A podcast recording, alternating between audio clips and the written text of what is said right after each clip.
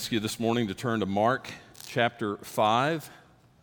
Mark chapter 5 in your copy of God's Word. This summer we're exploring encounters, individual encounters Jesus had with people, and how those encounters challenged or changed them. For certain, Jesus encountered some interesting characters, but the one today we're going to look at is probably the most incredibly strange and fascinating of all. It's just bizarre. Mark chapter 5, verses 1 through 20. This is a story of true freedom. Mark 5, read along with me. They came to the other side of the sea, that's Jesus and the disciples, to the country of the Gerasenes. And when Jesus had stepped out of the boat, immediately there met him out of the tombs a man with an unclean spirit. He lived among the tombs, and no one could bind him anymore, not even with a chain, for he had often been bound with shackles and chains. But he wrenched the chains apart and he broke the shackles in pieces. No one had strength to subdue him. Night and day among the tombs and on the mountains, he was always crying out and cutting himself with stones. And when he saw Jesus from afar, he ran and fell down before him. And crying out with a loud voice, he said, What have you to do with me, Jesus, Son of the Most High God? I assure you by God, I adjure you by God, do not torment me. For he was saying to him, Come out of the man, you unclean spirit. And Jesus asked him, What is your name? He replied, My name is Legion, for we are many. And he begged him earnestly not to send them out of the country. Now, a great herd of pigs was feeding there on the hillside, and they begged him, saying, Send us to the pigs, let us enter them. So he gave them permission. And the unclean spirits came out and entered the pigs, and the herd, numbering about 2,000, rushed down the steep bank into the sea and drowned in the sea. The herdsmen fled and told it in the city and in the country, and people came to see what it was that had happened. And they came to Jesus and saw the demon possessed man, the one who had the legion, sitting there, clothed in his right mind, and they were afraid. And those who had seen it described to them what had happened to the demon possessed man and to the pigs, and they began to beg Jesus to depart from their region. As he was getting into the boat, the man who had been possessed with the demons begged him that he might be with him. And he did not permit him, but said to him, Go home to your friends and tell them how much the Lord has done for you and how he has had mercy on you. And so he went away and began to proclaim in the Decapolis how much Jesus had done for him, and everyone marveled. This is the clearest uh, display in Scripture of the power of God over demons that is recorded in Scripture. Now, we know um, that, that God threw Satan and all the evil, rebellious angels out of heaven.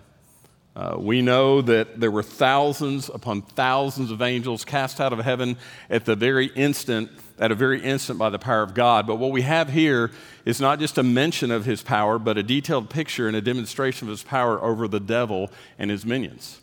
Now, there will be another display like this at the end of the tribulation when Christ comes as Lord and sets up his millennial kingdom. You remember we studied in, uh, in Revelation just a few weeks ago that he would bind Satan and his demons for a thousand years before, at the end of the thousand years, when he would throw them in the lake of fire for all of eternity. Well, let's start at the very beginning. It says in verse 1 they came to the country of the Gerasenes. That's on the east side of, the, of Galilee, of the Sea of Galilee, across from Capernaum. And it's also, um, the same account is recorded in Matthew 8 and also in Luke 8. Matthew says they came to the Gadarenes. It's the same place. They're in the in the region of Gersa. And The, the region of Gersa was under the control of the city of Gadara. So, this region where they were um, was primarily a Gentile area across the Sea of Galilee from where Jesus normally was ministering. Now, here's the point they were a very uh, long way from, from home, from where ministry most often occurred. As far as we know, this is the only time that Jesus came to this area. And we're going to see in a few minutes, he wasn't here for very long. And, and, so, why would he travel so far out of his way? Were, were Jesus and the disciples, were they just getting away for a little R&R? Was there going to be some additional teaching going on? Why did they make this journey uh, this far away? Verse 2 tells us as soon as they landed, as soon as Jesus stepped out of the boat, he was met by a man with an unclean spirit. And just to, to be clear, an unclean spirit, very simply, is a demon. We know that demons are fallen angels, that they are uh, spirit beings. Uh, we know from what Scripture tells us and from what some have experienced, even in our time, that demons can occupy a, a human body. Some of you moms think that happens in your home all the time. They can occupy a human body, uh, only a human body of one who doesn't belong to Christ. If you look down at verse 15, it specifically mentions this man that Jesus said had an unclean spirit. It specifically mentions he was demon possessed. Well, demon spirits are morally filthy. That's why Jesus said an unclean spirit. Look at verses 3 through 5. It describes the torment that these demons are inflicting on this man. He lived among the tombs, lived in the cemetery, in the place of the dead. Demented people uh, typically were not uh, especially at this state, this man was, were not wanted in their village. But it wasn't just the people of the village that drove this man to live in the tombs, it was the demons that possessed him. He lived among the tombs. In that day, the tombs were just uh, rocky caves that were carved out of the hillside where people buried their dead. It says he was possessed by an evil spirit and that spirit was so ferocious, it made him supernaturally strong. They couldn't, they couldn't bind him even with chains and shackles. You see the phrase, no one had the strength to subdue him. The word subdue in the Greek refers to the ability to tame a wild animal. This was a wild animal. This, this man was not even human. We see that he was driven to destruction, he was driven to violence and to, to self harm by these spirits. Now, where you see that he cried out, um, that wasn't just a crying out like a yelling. It was a horrible, uh, I couldn't even describe to you, a horrible demonic shriek that this man would make. They could hear him from far, far off. And then he was cutting himself with stones. Remember that Jesus said in John 10 10, when he said that he came to give life and give life abundant, he said, The thief comes to do what? To steal, to kill, and to destroy. So clearly, the thief was at work in this man's life. His behavior is uncontrollable. In Luke's account, he says that the man wouldn't even wear clothes, and, and when he wasn't living among the tombs, the Spirit would drive him out of there and into the wilderness. So he, he's a madman. He's a maniac. He's deranged and irrational, subhuman, antisocial. He's a sociopath. He's intensely evil and he's harmful not only to himself, but also to other people. It's a pretty terrible picture, isn't it? We can't even comprehend. I mean, I've seen people that I would describe as crazy, but not to this degree. Well, in verse 1, we ask the question why would Jesus travel so far out of his way? It's just one reason for this man. Jesus went out of his way to this place, was there only for moments for this man. You remember in, in Luke 15, Jesus told the parable of the shepherd who would leave the 99 sheep that were secured in his care, he would leave the 99 sheep to do what? To go after the one. And Jesus, as the Good Shepherd, is going out of his way to find and restore one who is lost, one who is tormented. Jesus, because he is filled with love and compassion, is going to journey this far to go after one who is lost. And can you thank God that he did that for you and for me?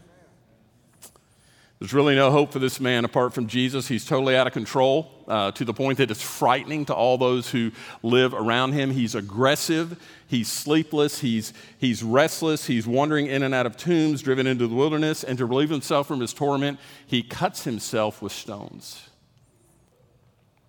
Verse 6 says, He saw Jesus coming across the sea, he sees him from afar. Now remember, he's up on this hillside, and Jesus is coming across the Sea of Galilee. He sees him from afar, and the moment Jesus reaches land and, and steps out of the boat, he runs and falls down before him. Now, how in the world did he recognize Jesus from afar? Jesus had never been to this region before, and even if he had, can you imagine trying to recognize someone from that far off? How was he able to recognize Jesus? And, and why did he come in his recognition and fall down before him? Because the demons know who Jesus is. They recognize him spiritually and they recognized him uh, physically. Now, he falls down before Jesus. That, that certainly, um, we would think, would describe an act of worship. But that's not the case here.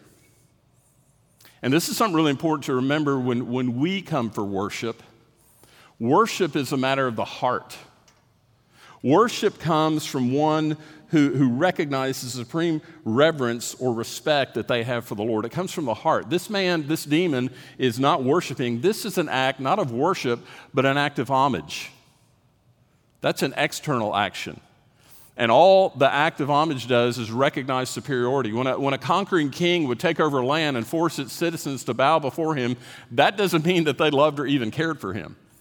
They just had to recognize his superiority. So, all this demon is doing is recognizing the superiority of Jesus. And we need to be careful when we come for worship that we are actually worshiping not just paying an act of homage. The demons know Jesus is superior, they know he has power over them, but they're not going to willingly surrender in worship. He drops to his knees before Jesus because he knows, the demon knows, that Jesus is sovereign and has authority over him. I've mentioned many times Paul's word in er, Philippians chapter 2, verse 9 through 11, that Jesus, God gave Jesus a name that is above every name, that the name of Jesus, every knee should bow, those who are in heaven, those who are on earth, those who are under the earth, and every tongue should confess that Jesus Christ is Lord to the glory of God the Father. And indeed, everyone who's ever lived and ever will live is going to do that. Those who know him will make that confession as an act of worship. Those who've rejected him will make that confession simply as an act of homage. Verse 7 the demon cries out. Again, it's a shriek in a loud voice. By the way, let me, let me pause here and explain. In verses 7 through 10, you see he, or you see they, or you see them. This man, as we've already read in the story, is possessed by many demons, but evidently there is one demon who's in charge, or he's the spokesman. And so he, the spokesman for these demons, calls Jesus. He cries out in a loud voice. Notice he calls Jesus Son of the Most High God. They know that Jesus is deity. They know that he's the God man. And that phrase, Most High God, was a title that was used by both Jews and Gentiles to declare that the one true living God of Israel was superior from all the false and man made gods. So he calls out, Son of the Most High God, what have you to do with me? Or, in other words, what business do we have? If you look in Matthew 8 at the same account, the demon says, Have you come to torment us before the time? You see, demons know that Jesus has the authority to sentence them, Jesus has the authority to execute them, Jesus has the authority to cast them into that abyss or pit that we studied in Revelation. Jesus will have the authority, he already has the authority, and he will throw them into the lake of fire for all of eternity. Now, they don't know when that's going to happen. They do know it's not time yet because that will happen at Jesus' second coming. What we're reading, reading here is his first coming, where he's the sacrificial lamb. At his second coming, he comes as a conqueror and a judge. They know what is coming, but they don't know the timing. He says, Jesus, why are you here? What, what business do we have? Jesus responds in verse 9, What is your name? Now, Jesus doesn't need to know the name of this demon to be able to cast the demon out. In fact, he has already, in verse 7, commanded the unclean spirit to come out. And, and the demon interrupts him, and they have this dialogue. He doesn't need to know the name of the demon. He asks the name of the demon for the disciples, for the herdsmen who are gathered there, for me and for you. He asks the name of the demon to show the complexity and enormity of the demonic activity in this man. And he demands the name because he wants us to see the extensive power he has over demons. And what is the name? The name is legion. Legion means a vast number. In the, in the Roman army, a legion, a unit called a legion, was 6,000 soldiers. The man was controlled by an extremely large number of demons, of demonic spirits. In fact, you see the demon goes on to say, We are many. In verse 10, the demons begin to appeal to Jesus. They don't want to be thrown into the abyss. It's not time for that yet, but um, they don't even want to leave the country. Notice the demon says, don't, don't put us out of the country. Why? Because it's Gentile country. And in Gentile country, at this point, there is a lot of false religion and a lot of idolatry. That's how these demons got control of people. And let me pause here and say this to us today. Any religion not built on truth, any religion that doesn't declare that Jesus is Lord is demonic. Do you hear me? Any religion that does not declare the lordship of Christ is demonic, and people who dabble in or, or, study or explore other religions are spiritually foolish. And that's the nicest thing I could say. 11 through 13, there's a herd of pigs there. Why? Because it's Gentile country. You, you wouldn't find pigs in Jewish country. Large herd, 2,000. And the demons ask to be sent into the herd. And what do the demons do? They do what they do best they create chaos and destruction. The demons enter the pigs, and the result is violent and deadly. The pigs commit suicide.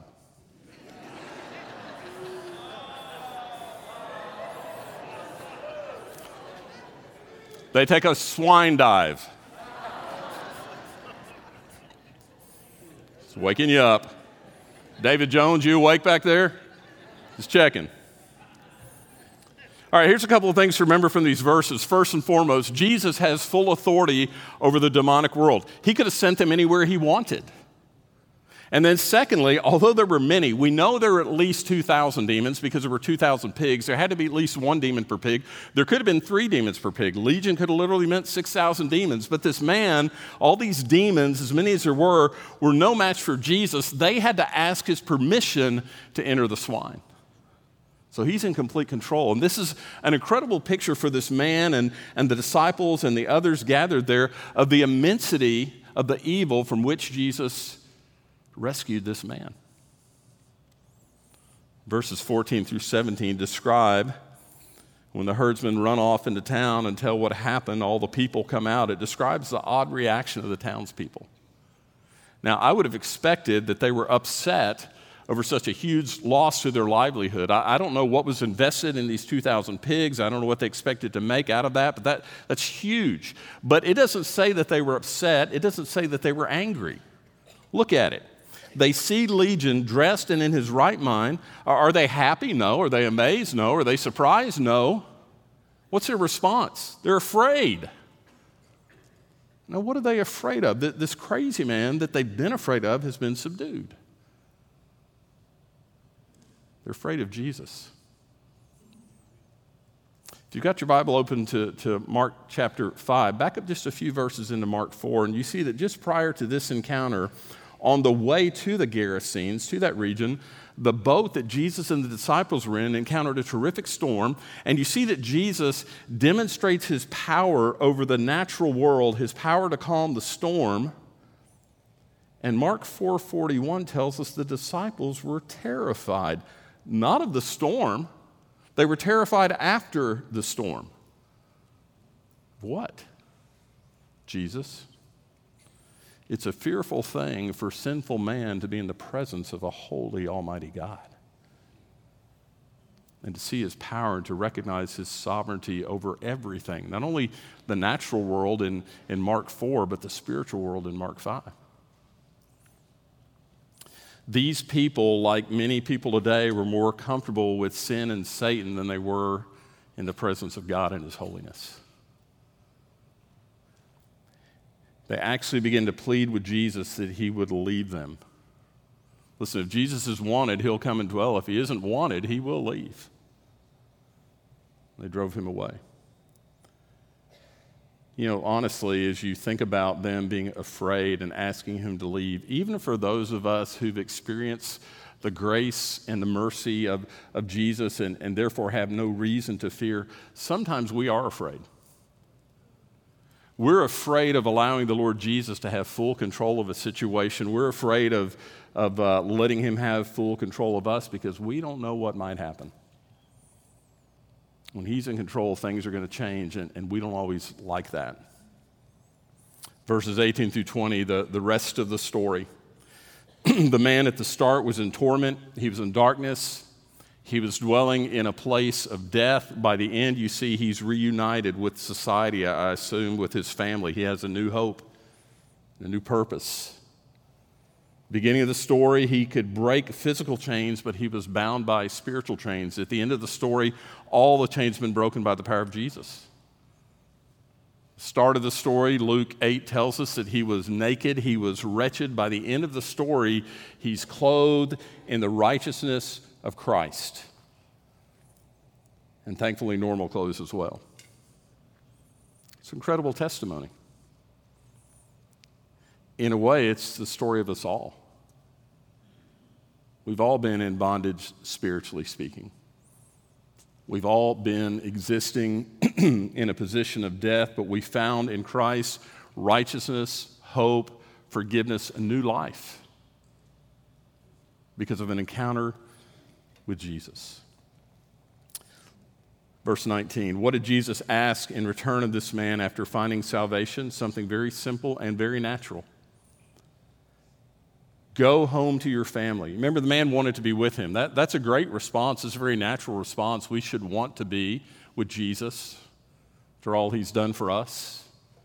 But Jesus says, Go home to your family and tell them how much the Lord has done for you. And verse 20, what does it say? He did throughout all the Decapolis. That was the 10 cities in that region. The man did exactly what Jesus asked him to do. And, and I can't imagine what it would have been like to have been present at the scene. It had to be absolutely terrifying to see a man in this condition, completely under the control of 2,000 demons, and then to see the power of God at work in, in setting him free to be restored to life. The story, I mean, we, we read it but really, it's, it's beyond our comprehension, and yet it's the story of every one of us. Every one of us in this room who have called on Jesus to set us free from the shackles of sin had the same story. No, we may not have been possessed by 2,000 demons, but we were certainly slaves in the kingdom of Satan.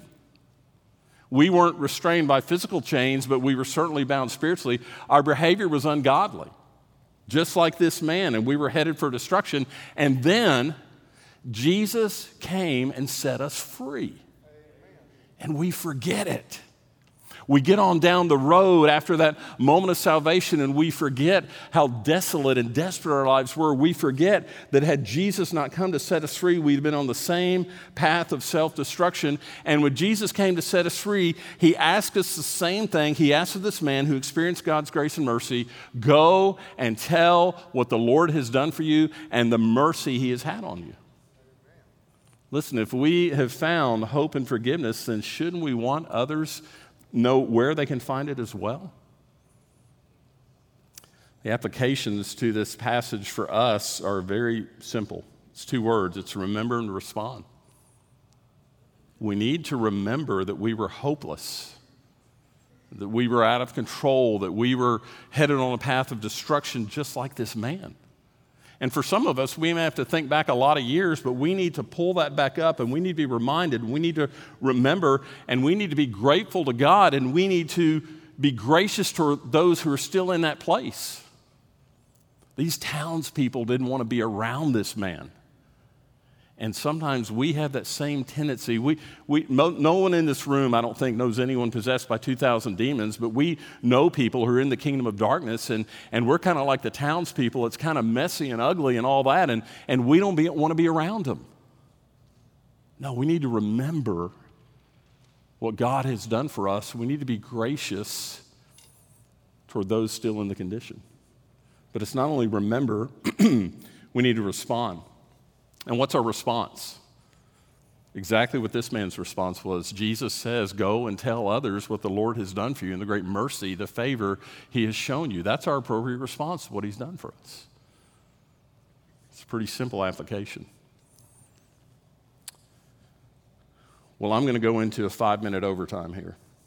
I'm done, but I want to say a few other things.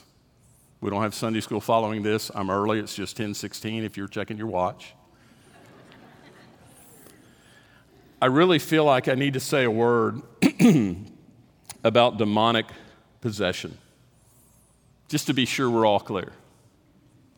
A thorough study of Scripture would provide strong biblical evidence that for the Christian, and by Christian I mean the one who is surrendered to the Lordship of Christ for the one who's surrendered to the lordship of Christ, you don't see in Scripture that there's a possibility of being demon possessed. But before you dismiss this story and say that doesn't have anything to do with me, let me tell you it seems pretty clear from Scripture that a demon can have influence over a believer. Typically, we call that demonic oppression to make clear it's different from demonic possession. If you're a believer, a true believer in the Lord Jesus Christ, and you've surrendered your life to Him and you've made Him Lord of life, you cannot be possessed by a demon, but you certainly, even as a Christian, can be oppressed or influenced. In 1 Peter 5 8, Peter is writing to the church, he's writing to believers when he says, Be self controlled and alert. Your enemy, the devil, prowls around like a roaring lion looking for someone to devour. He's not writing to unbelievers, he's writing to believers, he's writing to the church. You better be alert. Satan's prowling around. Paul warns us as believers in Ephesians 6:11 we need to be ready to stand against the devil's schemes.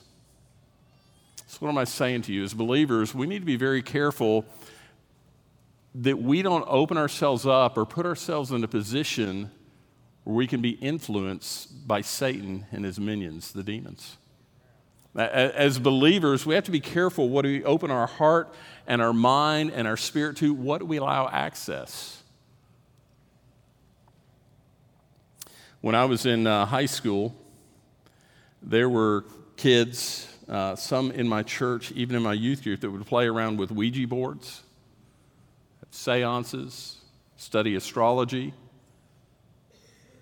And there are all kind of things like that today. And let me refer back to what I said a few moments ago, the study of false religions, other occultic practices, all these things can open us, open us up to demonic influence. And you may have hear, heard the things I just listed. Well, I don't do any of those things.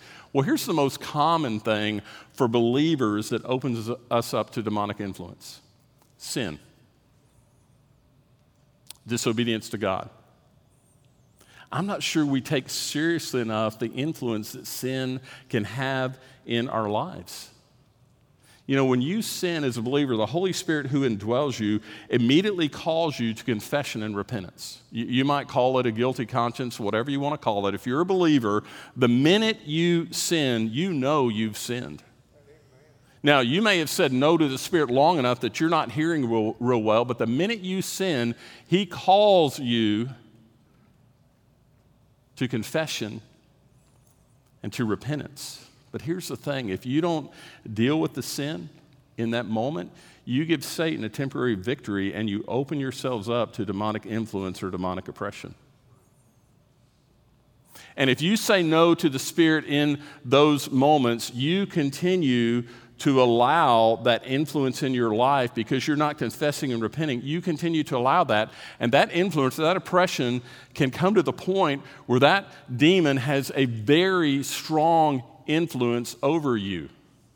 Doesn't possess you, but it has a strong influence over your thoughts and over your behavior. And it's a horrible downward spiral. And the farther you go, the harder it is to make an exit. More sin leads to greater oppression.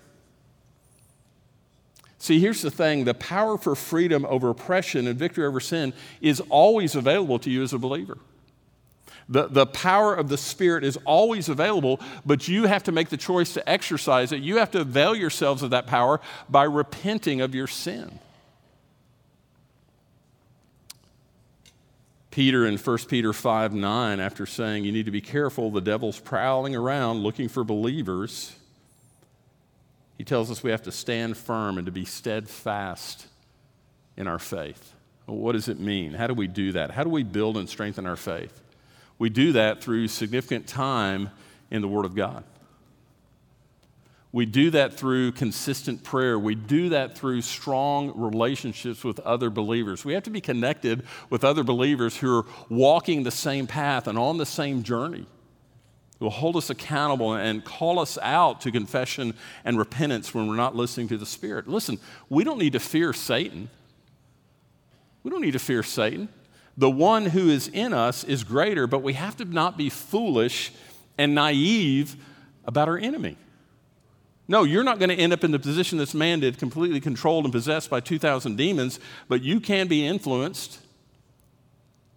And your life can get off course and you can do some destructive things and you can not be on the path God has for you because of sin that you've let go in your life. Jesus bought our freedom at an incredibly high price. We're free to live in victory. Why in the world would we choose to be enslaved by sin? Paul in Galatians 5, and I'll close with this. For freedom, Christ has set us free. Stand firm, therefore, and do not submit again to a yoke of slavery. For you were called to freedom, brothers. Only do not use your freedom as an opportunity for the flesh. Listen, today as we look at the story of freedom, we need to be reminded that Jesus has paid an incredible price to set us free. We're not to live in bondage to sin, especially as believers. We're to live in victory and in freedom. Jesus has called us, He set us free to live for Him and to tell others about the freedom that they can have in Christ.